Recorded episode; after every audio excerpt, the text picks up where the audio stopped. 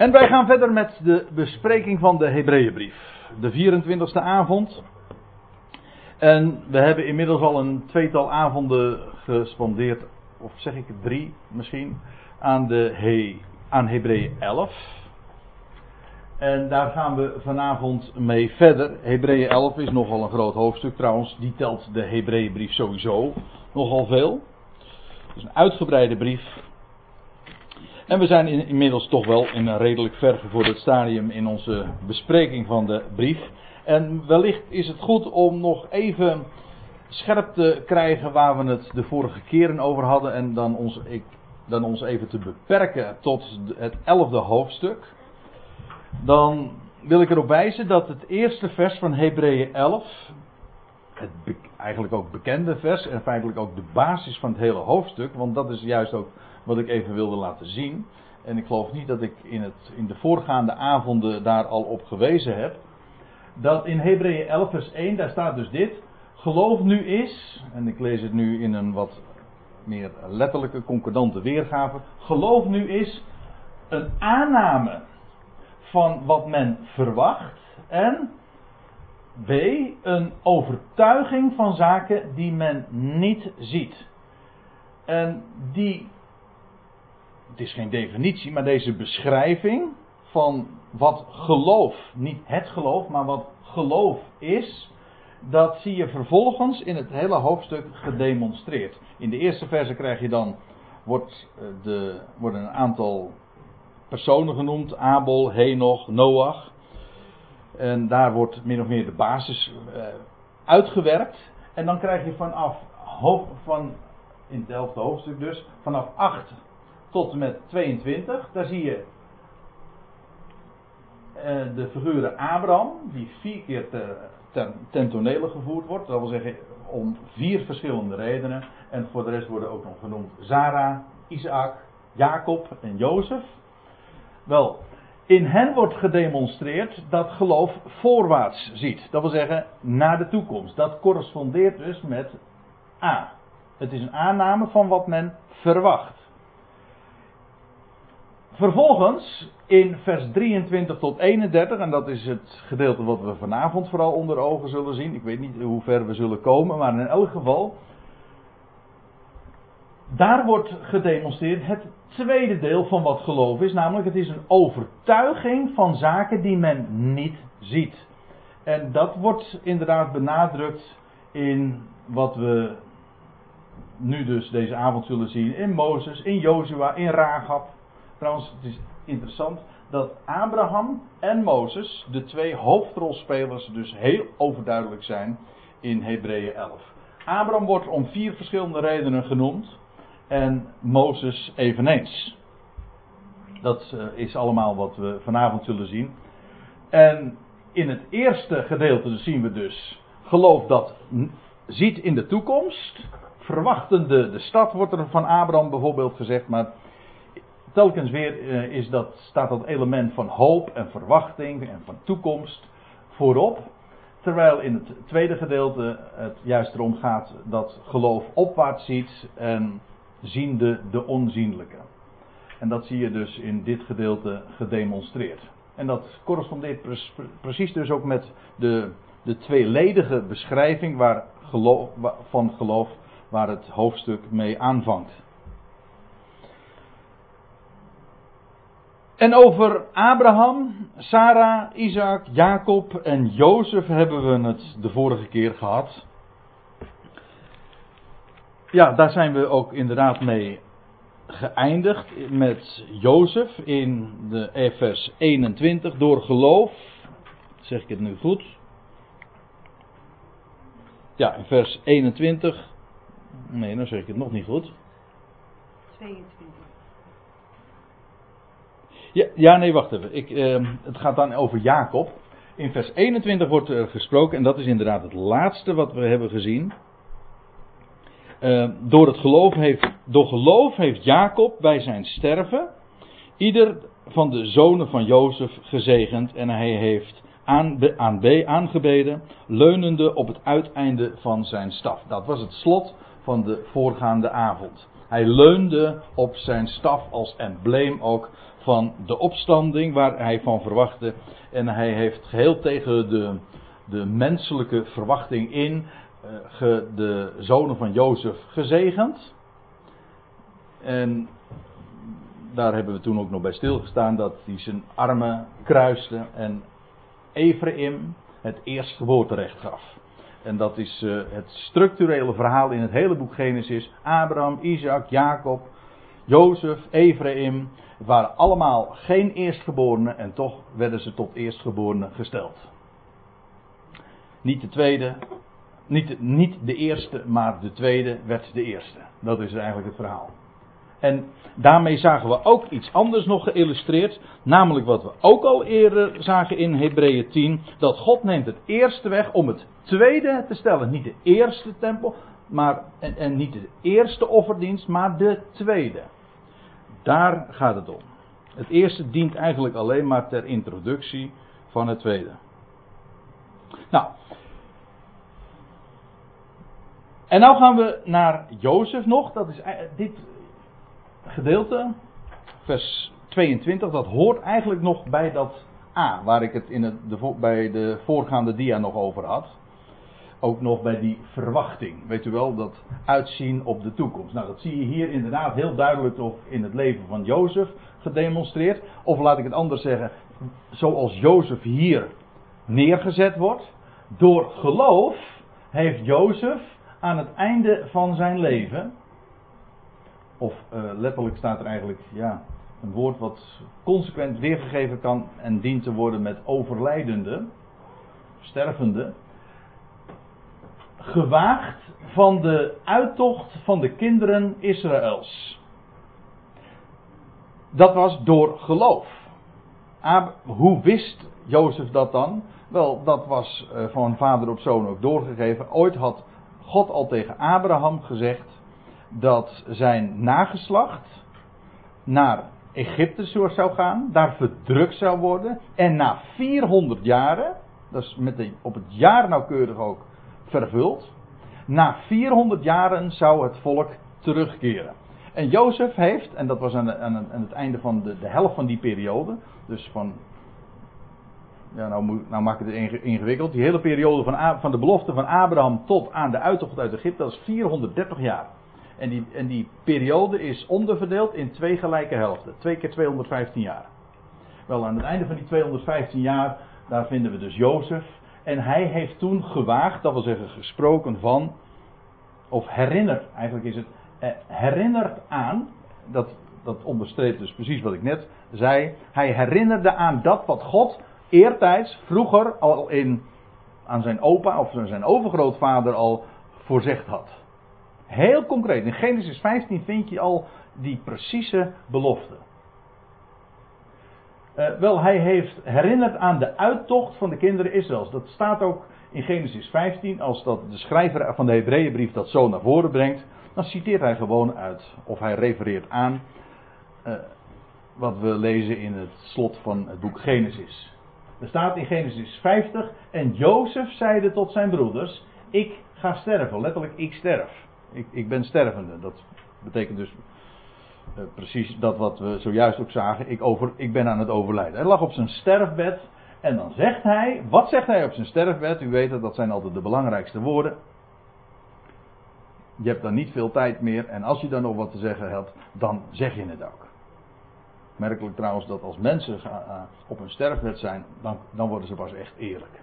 En dan zeggen ze ook de dingen die er werkelijk toe doen. Tijdens je leven kun je een heleboel onzin eruit gooien, maar op je sterfbed doe je dat niet zo erg meer. Maar goed, uh, hij zegt dus dit: ik, ik sterf en God zal zeker naar u omzien en u uit dit land, en ze bevonden zich in Egypte, uit dit land voeren. Dus dat is precies dus, hij heeft herinnerd aan de Exodus. Exodus betekent dus een Grieks woord, dat betekent uittocht. Hij heeft herinnert aan de uittocht van de zonen van Israël. Moet je nagaan, ze waren in wezen nog maar betrekkelijk kort. Uh, het hele huis van Jacob, 70 zielen, waren naar Egypte ge getrokken. Wel, Jozef sterft nu en hij heeft deze woorden gesproken en hij heeft gezegd: Dit gaat gebeuren. Dat duurt nog een paar honderd jaar, weliswaar. 215 jaar ongeveer. Maar dat zal gebeuren. Uit dit land voeren naar het land dat hij Abraham, Isaac en Jacob, mijn, mijn eigen vaderen, onder ede beloofd heeft. Dus daarom was hij er ook zo zeker van. God beloofde het. God zwoer een eed, wat hij slechts zelden doet. Opmerkelijk trouwens, dat eh, als er ergens commentaar geleverd wordt op de eedswering van God, dan is het de Hebreeënbrief. Als je wil weten hoe dat nu zit met de eedswering, dan moet je echt de Hebreeënbrief opslaan. Want het is juist in de Hebreeënbrief dat, ik meen, vier van de vijf keren dat God een, überhaupt een eed dat dat verhaald wordt in de Hebreeënbrief. De belofte aan Abraham, waar, waar het hier dus ook over gaat. De eedswering dat God, die God deed bij Melchizedek. God zwoer een eed. Gij zijt koning, priester, naar, naar de ordening van Melchizedek. Dat wordt van de Messias gezegd. Wordt in de Hebreeënbrief aangehaald. En dan moet ik er nog wel even een paar noemen. En dat weet ik even niet meer. Maar ik vergeet er nu één.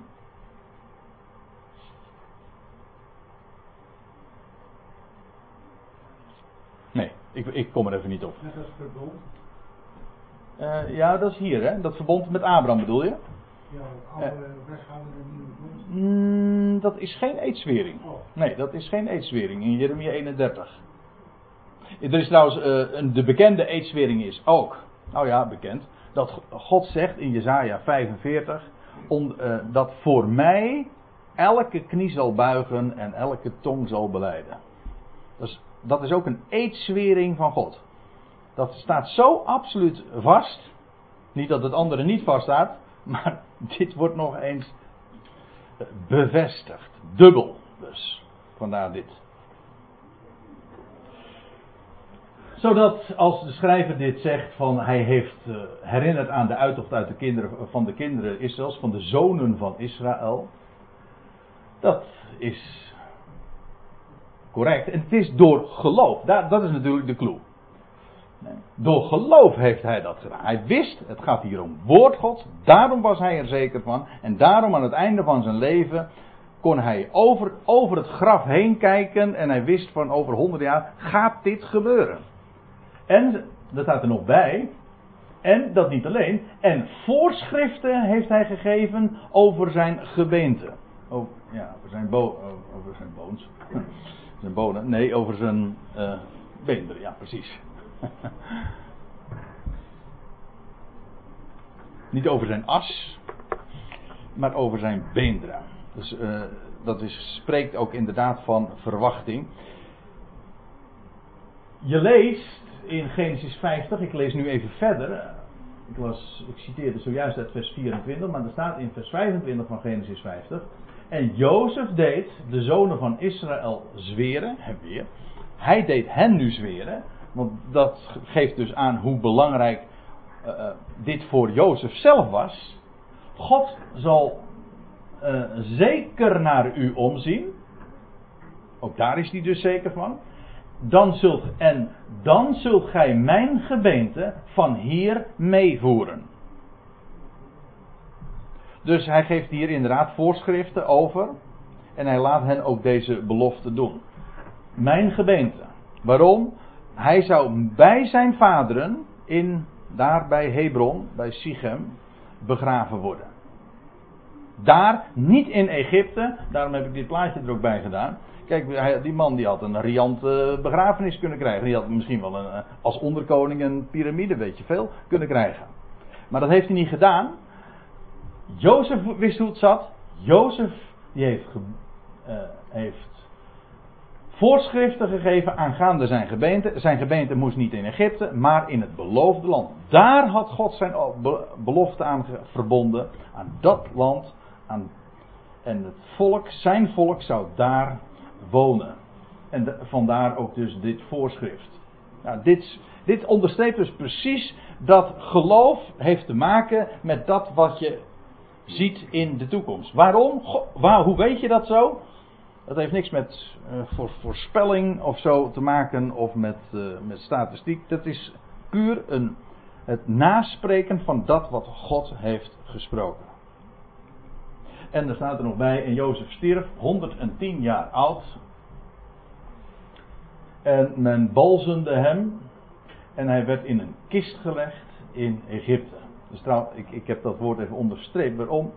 Daar staat in het, uh, in het Hebreeuws een woord, het woord Aaron. En dat is de eerste keer dat dit Hebreeuwse woord gebruikt wordt. En alle navolgende keren dat het vervolgens gebezigd wordt, en dat is vele, vele tientallen keren, dan, is het, dan wordt het vertaald met ark. Het is namelijk de ark van het verbond. Maar hier wordt het dan vertaald met, met kist. Maar het is exact hetzelfde Hebreeuwse woord dus wat gebruikt wordt voor de ark van het verbond. Waarvan we weten natuurlijk dat het in alle opzichten, in alle details, alles wat er op ze was, erin was, hoe het gemaakt was, afmetingen, hout, een houten kist, maar met goud overtrokken. Dat wil zeggen onvergankelijk gemaakt. Wel, dat alles spreekt van Christus. En hij werd in een kist gelegd in Egypte. In de ark. Zodat je eigenlijk daarmee ook al ziet ook een, een verborgen heenwijzing dat Jozef en dat waar hij in kwam, dat dat heeft alles te maken ook met dit. Is dit de eerste keer? Of... Het woord Aaron voorkomt, ja. Ja. Ja. We zullen trouwens nog een keer een kist tegenkomen, een kistje. Maar dat is dan het biezenkistje. En dat is weer een ander woord. Dat is, en nou, daar, daar, kom ik straks trouwens wel eventjes op. Ja. Ja, dat is Tiba, als ik me niet vergis. En dat, ja, maar nou ja, nou, nou je het toch zegt, dat woord voor de ark van Noach, de ark, dat woord wordt gebezigd uh, in Exodus 2, wanneer je leest dat Mozes in een biezen mandje gelegd wordt. En dat woord, er staat een biezen kistje, en dat, woord, dat is het woord wat ook gebruikt wordt voor de ark van Noach. Ja. Er zijn twee verschillende Hebreeuwse woorden. Dus hij werd weliswaar gebalsemd. Hij, kwam, uh, hij werd voorlopig begraven dan. Of begraven neergezet. Uh, in, bijgezet in Egypte, in een Egyptisch graf. Maar met de uitdrukkelijke toezegging dat hij na verloop van tijd uit, uh, meegenomen zou worden en begraven zou worden in uh, het beloofde land. God had zijn belofte gegeven. Zo zie je, die man die was, had een toppositie bereikt daar in Egypte, maar zijn hart lag daar. Daar had God zijn, uh, zijn woord aan verbonden, zijn belofte aan gegeven. Dat zijn prachtige voorbeelden die exact demonstreren waarom de schrijver deze uiteenzettingen geeft. Namelijk, het, is, zijn allemaal mensen die leefden uit geloof. En ook stierven in dat geloof. Dat is het enige wat telt, het woord. En dan, uh, ja, daar wil ik dan ook nog even op wijzen, Exodus 13. Want dan zie je inderdaad dat zoveel, uh, zoveel honderd jaar later de uittocht plaatsvindt. En dan lees je, en Mozes nam het gebeente van Jozef mee. Dus Exodus 13 vlak, dat is de geschiedenis van de uittocht. En Mozes nam het gebeente van Jozef mee, omdat deze, de zonen van Israël, plechtig had doen zweren. God zal zeker naar u omzien en dan zult gij mijn gebeente van hier met u meevoeren. Dus gedurende die hele woestijnreis hebben ze Jozef meegenomen. Ja, ze hadden dus de ark die ze meevoeren, meenamen. Zit ik ineens aan te denken. En ze hadden nog een andere ark, namelijk de kist van Jozef. Zoek de verschillen, maar ik zou haast vragen: zoek de overeenkomsten ook. Zodat je ook de, de gemeenschappelijke delen, dat je ook de, de typen daarin ziet. Dus het is daadwerkelijk ook zo gegaan. Nou, we gaan dan verder. Door geloof, ik heb iedere keer het woordje het doorgestreept. Het gaat dus niet om de geloofswaarheid, dat wat geloofd wordt, maar het gaat over geloven. De, het werkwoord geloven. Ik zeg, ik heb altijd een beetje moeite met uh, geloven een werkwoord te noemen. Grammaticaal klopt dat. Maar uh, bijbels is daar natuurlijk wel wat uh, op aan te merken. Nou ja, ik heb er eigenlijk uh, bij nader inzien toch wel wat minder moeite mee. Want God is het die geloof werkt. Dan hebben we het toch weer voor elkaar. En dan is het toch weer een werkwoord. God doet dat overtuigt de mens. Door geloof is Mozes na zijn geboorte, staat er, drie maanden door zijn ouders, opmerkelijk trouwens, staat letterlijk zijn, zijn vaders, door de vaders van hem, verborgen gehouden. Waarom dat er zo staat, men heeft er, ja, de MBG-vertaling heeft er dan maar van gemaakt ouders. En wellicht dat dat dan ook idiomatisch de betekenis is, maar er staat dus letterlijk vaders. Trouwens, hij had, uh, Mozes had verschillende opvoeders, blijkt uit de geschiedenis. Want Mirjam hoorde, zijn zus hoorde er ook nog bij. Die uh, moederde of vaderde over hem, misschien. Ik weet niet precies wat de gedachte daarbij is. Maar in elk geval, door geloof is Mozes, hij heette trouwens toen nog helemaal niet zo. De naam Mozes krijgt hij pas later. Maar straks wil ik daar nog wat over zeggen. Door geloof is Mozes na zijn geboorte drie maanden door zijn ouders verborgen gehouden. Dat is geloof geweest. Hoewel het wat ondoorzichtig is om dat precies te achterhalen. Ik zeg precies te achterhalen. Want er staat wel een. Het wordt wel om. Uh, het wordt wel met redenen omkleed. Alleen het is niet helemaal helder wat hier precies bedoeld wordt. Er staat dit omdat zij zagen, de ouders, de vaders, omdat zij zagen dat hij, Mozes, een schoon kind was. Een knap kind was. Dat is eigenaardig. Hè? Want je zou te zeggen, elke ouder die is toch uh, ontzettend blij als je.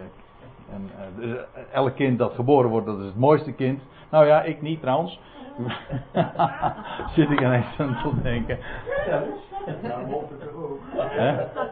Nee, ik heb daar, ik heb daar ooit nog haast jeugdtrauma's aan overgehouden.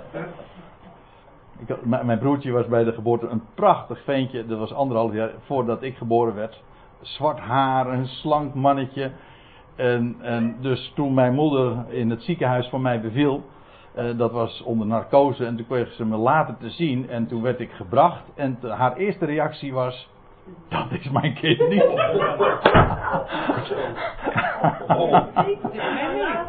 ja.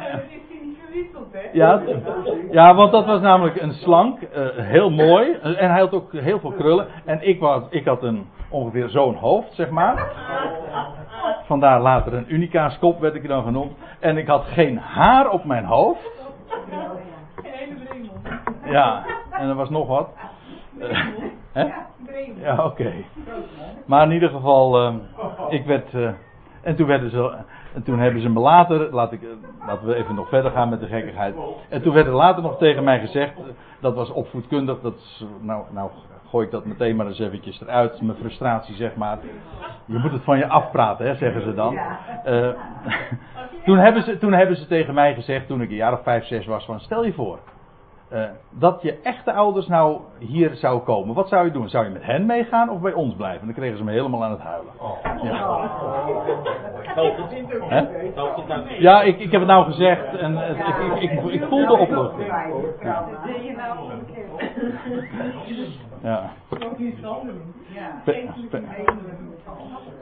Ja, dat was pedagogische wijsheid. Maar goed, we hebben er wel een grapje aan overgehouden.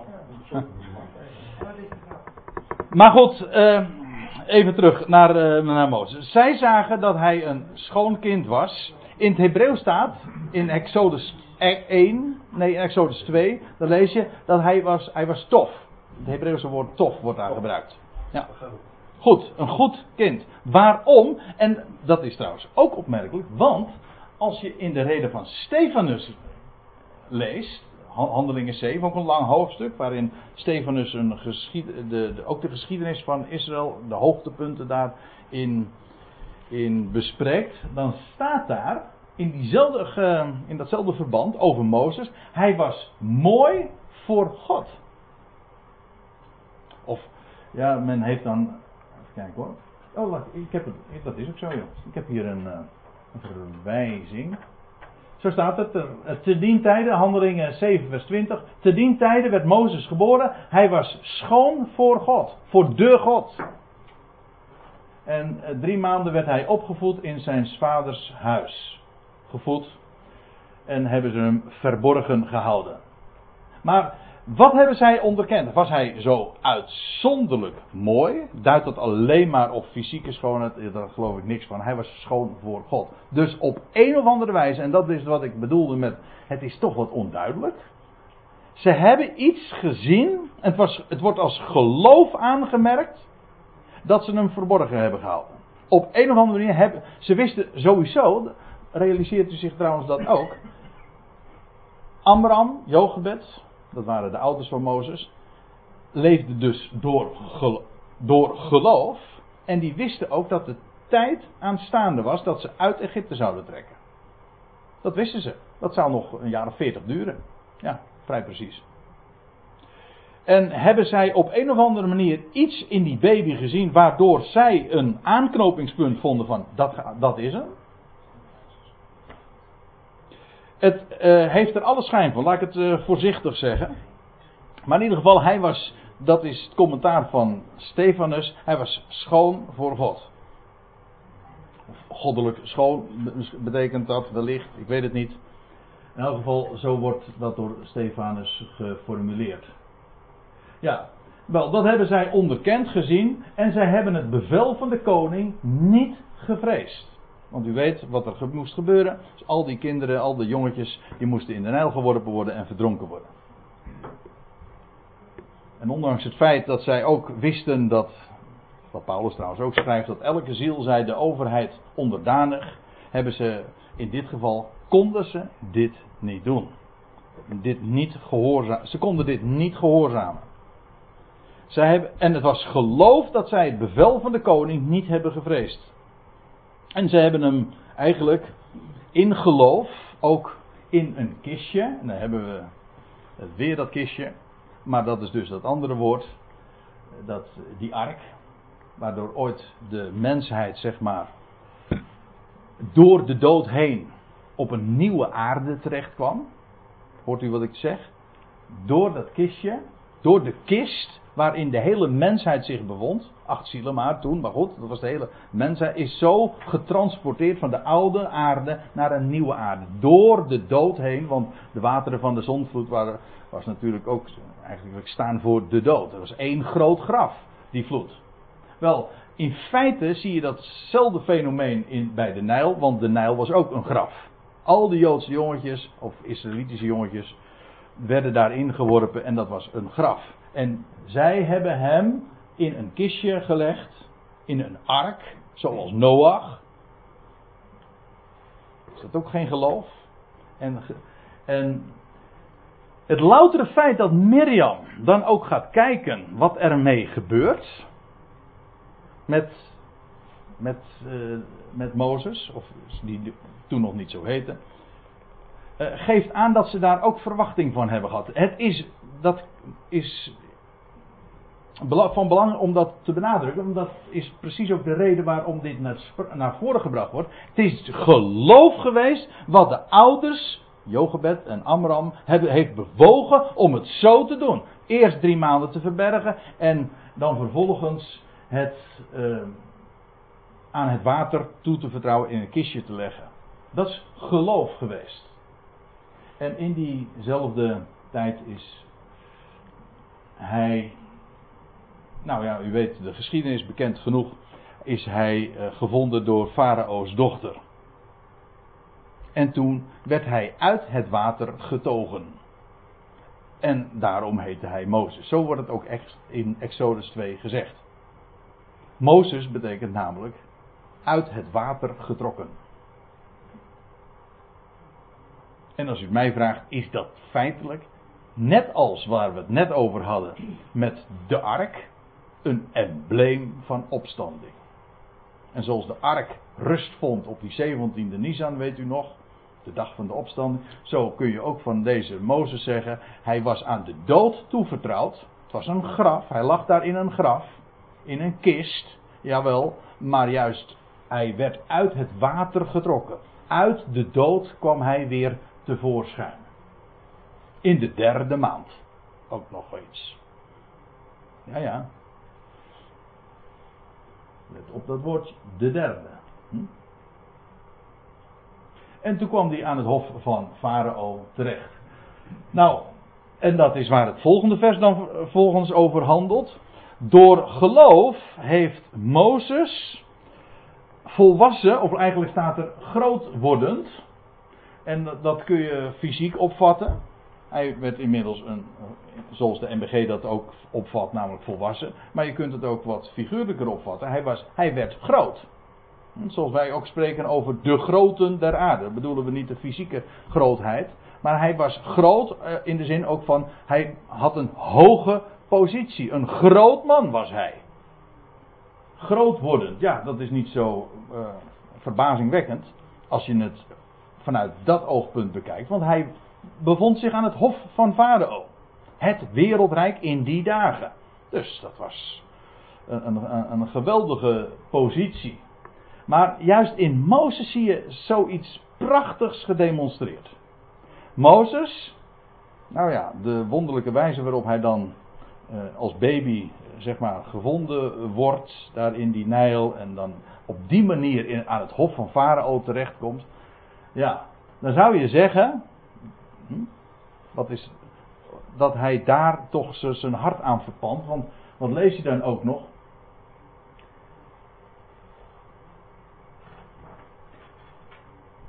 Nou, laat ik, laat ik, voordat ik nou mijn verhaal uh, daarover voortzet, laat ik eerst even lezen wat hier staat. Door geloof heeft Mozes, groot, groot wordend, geweigerd door te gaan voor een zoon van Farao's dochter.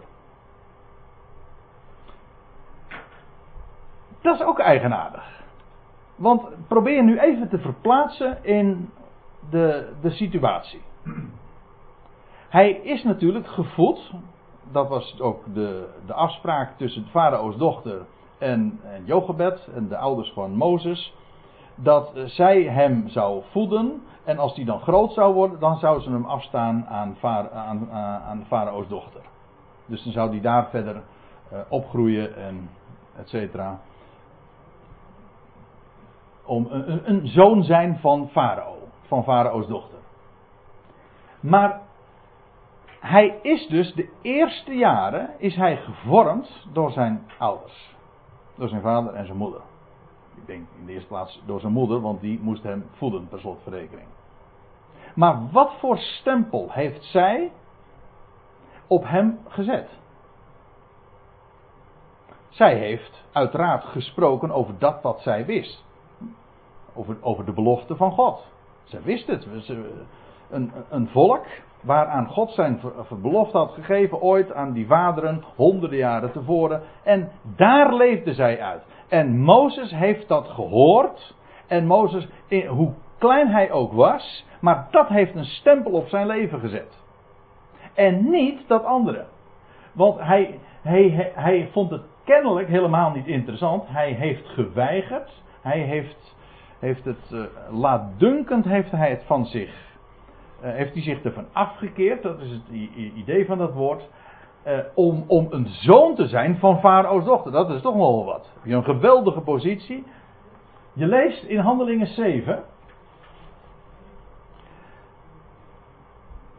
Uh, eh, toen hij, Mozes, dit is, nog dit is die reden dus van Stefanus, waar we het eerder over hadden. Toen hij te vondeling was gelegd, nam de dochter van Farao hem aan en liet hem als haar eigen zoon opvoeden. Dat wil zeggen nadat hij gevoed was door zijn, uh, door zijn, eigen, zijn bloedeigen moeder. En dan staat er. En Mozes werd onderwezen in alle wijsheid van de Egyptenaren. Hij was machtig in zijn woorden en werken. Het was dus ook in dat opzicht een groot man. Een knap man. Nou, dat bedoel ik nu ook even dubbelzinnig. Een knap man in fysiek, maar ook qua geleerdheid. Hij werd onderwezen in alle wij, de wijsheid van de Egyptenaren. Later kregen de Grieken die reputatie van wijsheid. Maar toen was het nog Egypte. Als er ergens wijsheid gevonden werd, niet alleen architectuur, maar ook filosofie en kortom het, eh, alles wat, alle geheimen zeg maar, van de schepping, die werden daar ook eh, bestudeerd. En hij werd daarin onderwezen. In alle wijsheid staat er. In alle wijsheid van de Egyptenaren. Hij was machtig in, in woorden en werken.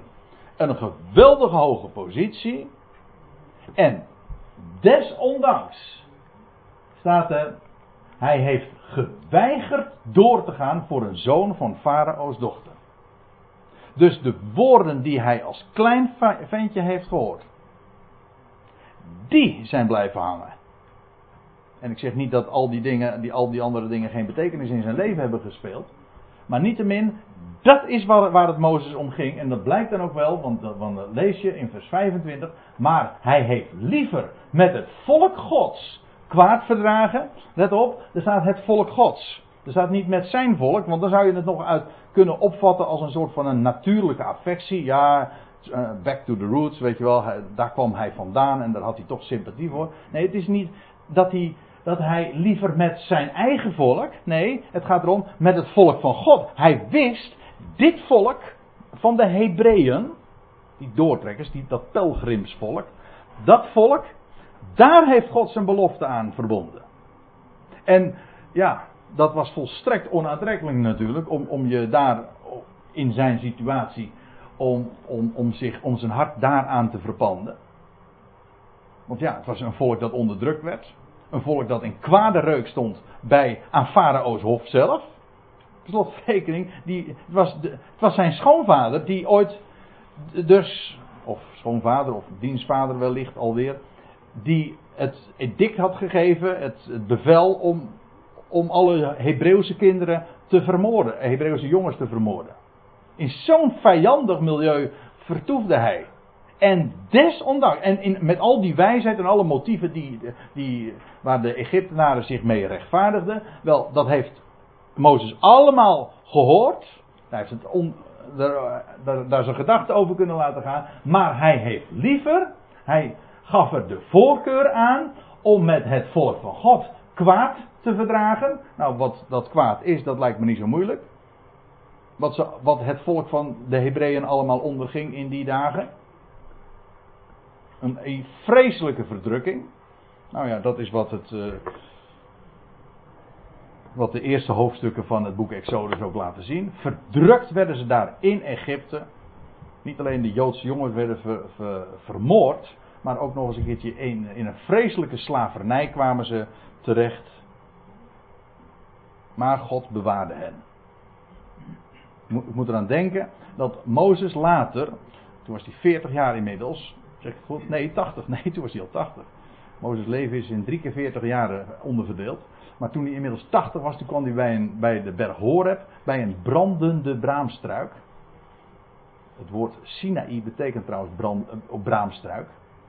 Maar toen kwam hij bij een brandende braamstruik. Maar die brandende braamstruik was een, een, een, een uitbeelding van het volk van God. Namelijk, ze stonden in de brand, in de, in, in de hitte en de heftigheid van, van de verdrukking en van de oordelen. En toch werd het niet verteerd. God bewaarde hen. En vanuit die brandende braamstruik spreekt God dan tot hem. Hij moest naar zijn volk in de verdrukking gaan. Waar God hen daar in die verdrukking, in die brandende hitte bewaarde. Wel, hij heeft liever met het volk van God kwaad verdragen dan tijdelijk van de zonde te genieten. En die zonde hier, ja, dat is, ja, zonde denken wij eh, misschien meteen aan allerlei uitspattingen, maar zonde betekent gewoon doel missen. En hij had, ja, en maar wat is uh, het hele idee? Het was tijdelijk die hoge positie hè, die hij daar had aan het hof. En met alle voordelen die daaraan verbonden waren, van rijkdom, et cetera. En aanzien en macht. Wel, hij, dat, als hij daar zijn hart aan had verpand, als hij daarvoor had gekozen, wel, dan had hij tijdelijk van de zonde genoten. Dan had hij daar dus inderdaad genot van gehad. Ja, maar het is maar voor even. Voor even, sorry Nederlands blijven praten natuurlijk. Tijdelijk van de zonde te genieten en er staat er hij en hij heeft de smaad van Christus, eh, wonderlijk zoals het hier geformuleerd wordt, de smaad van Christus. Hij heeft de smaad van Christus grotere rijkdom, ja, grotere rijkdom geacht dan de schatten van het Egypte. En eerst even dit. De smaad van Christus.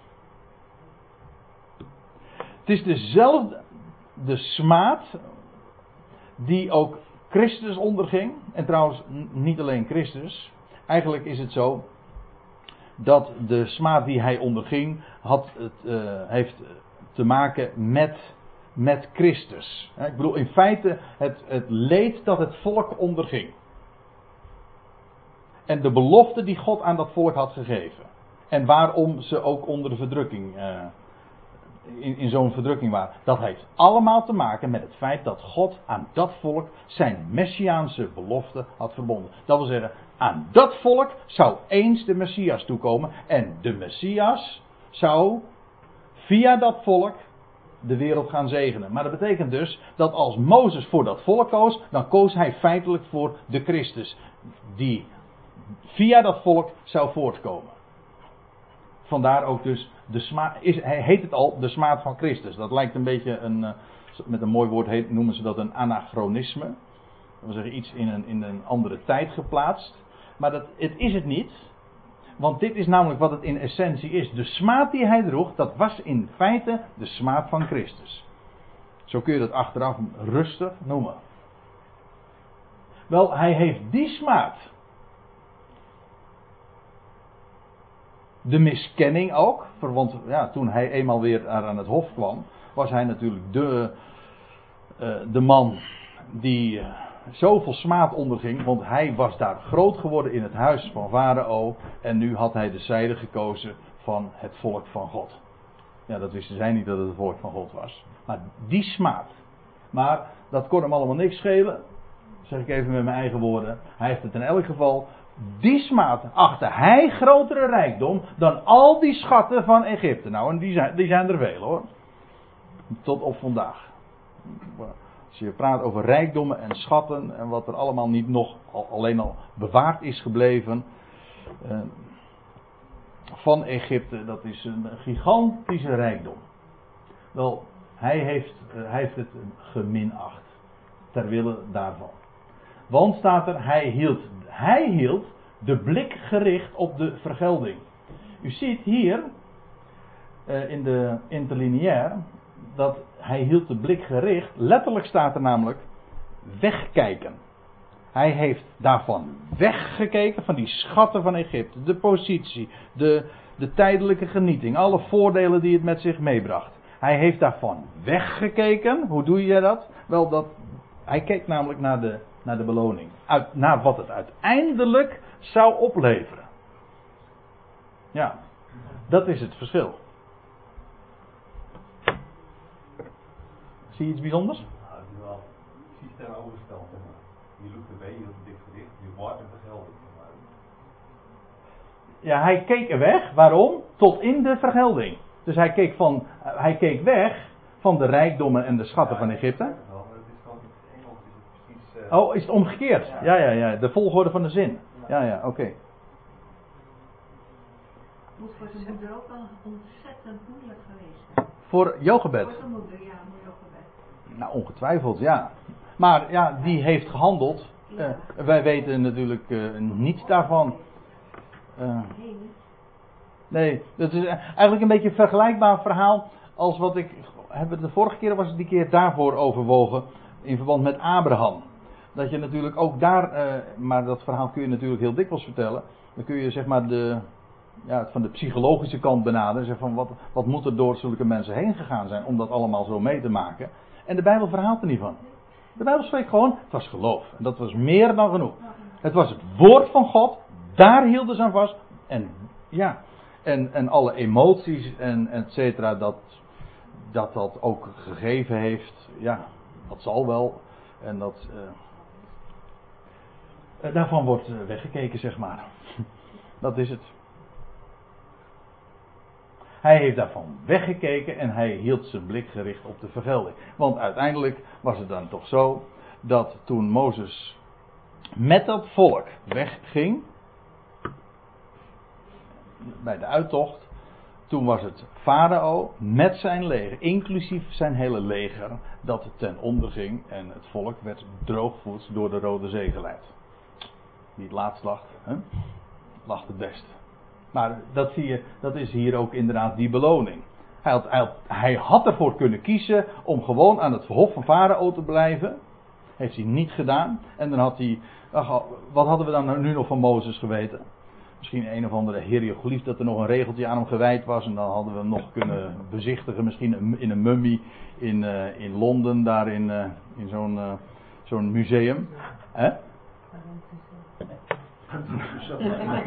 Nee, niet Madame Tussauds. In een archeologisch museum. Maar, maar, nu, maar nu weten we wie Mozes was. En Mozes heeft daar allemaal niet mee gerekend. Ja, ik weet wel, dat een. En wij praten nu achteraf. En ja, dat is altijd makkelijk praten. Maar je moet nu even praten in die situatie. Mozes. Uh, kijk nou eens een keertje. Alle adviezen die hij had kunnen inwinnen. Iedereen zou hebben gezegd: je, man, je bent hartstikke gek wat je doet. Naar de mens gesproken was elke stap die hij hierheen heeft gezet, was gewoon uh, ridicuul, gewoon belachelijk. Ja, hij heeft het gedaan. Maar hij trok aan het langs de end. Dat wist, hij op, ja, dat wist hij al wel op dat moment, maar ik bedoel, het was niet gebaseerd op ervaring. Hij heeft er allemaal van weggekeken en hij heeft zijn blik gericht op de beloning. Ja. Nou, dan staat er nog bij: door geloof heeft hij Egypte verlaten zonder de toorn van de koning te duchten. Eerst was het, waren het zijn ouders die uh, de, het bevel van de koning niet vreesden, en nu lees je, hij zelf uh, had daar evenmin last van. Hij heeft door geloof Egypte verlaten. Want staat er, hij bleef standvastig, of ja, al die 40 jaren lang. Ik bedoel, toen ze eenmaal uit Egypte waren getrokken. Ik, ik, ik zet het expres ook bij 40 jaren, puntje, puntje, puntje. Wat bedoel ik ermee? Omdat ook hier weer, en dat, ja, dat, ik vergeet het niet al, uh, ik vergeet het soms erbij te vermelden. Maar bij elk voorbeeld dat hier in Hebreeën 11 genoemd wordt, ligt er een les en een link naar de situatie van de Hebreeën. Want de schrijver van de Hebreeën zit maar niet zomaar in het wilde weg wat voorbeelden op te sommen. De geschiedenis kende zij ook wel. Nee, hij noemt ze systematisch met een bepaald oogmerk. En al die voorbeelden van geloof die hij hier opzomt, staan in relatie en zijn een les voor de Hebreeën. En die Hebreeën, die we haar hadden nu ook een periode van 40 jaar. Hè? Vanaf, gerekend vanaf het jaar 30, toen de Heer Jezus stierf en opstond uit de doden, tot aan het jaar 70, precies 40 jaar. Toen hadden zij, ja, toen leefden zij ook. Um, althans, konden ze leven uit geloof. Mozes was standvastig. Maar ja, deze Hebreeën, zijn die, zijn die Hebreeën dat ook? Dat is eigenlijk, dat is de vraagstelling die hier feitelijk onder ligt. Mozes was standvastig, die 40 jaren. Zijn jullie dat ook? En ziende de onzienlijke. En dat zit, daar zit ook weer een link in naar de situatie van de Hebreeën. Want die Hebreeën moesten leren dat de zichtbare dingen kwamen te vervallen. In de eerste plaats al die krachten, tekenen en wonderen, die aanvang, in aanvang zo demonstratief en massaal gezien en waargenomen werden. Het geldt voor de tempeldienst. Uh, Israël als politieke entiteit, het zou allemaal verdwijnen. Wel, en wat er over zou blijven, dat was verborgenheid. In de dubbele uh, zin des woords. In vele dubbele zinnen des woords zelfs. Wat er over zou blijven is de verborgenheid. Ziende de onzienlijke. Je moet er ook aan denken wat je leest in Hebreeën 2. Daar staat er. En dat Jezus. En, nou,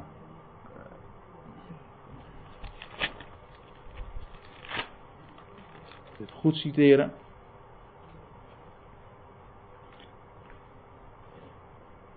Ja. Dan staat er van. Maar thans zien wij nog niet dat alle dingen hem onderworpen zijn. Integendeel zelfs, wij zien helemaal niks. Maar wij zien Jezus, die voor een korte tijd beneden de engelen gesteld was vanwege het lijden des doods, met heerlijkheid en eer gekroond. Ja, wij zien niks en toch zien wij hem zitten. Ook lekker dubbelzinnig, met eer en heerlijkheid. Dat is ziende de onzienlijke. Met ogen van geloof, met verlichte ogen van het hart. Niet met deze ogen, maar toch zien we het. Gewoon de schriften. Met je ogen dicht kun je zoveel zien. En hij bleef daarin standvastig, al die 40 jaar al, ziende de onzienlijke. Ik stel voor dat we straks met vers 28 dan verder gaan, maar dat we eerst nu even gaan pauzeren.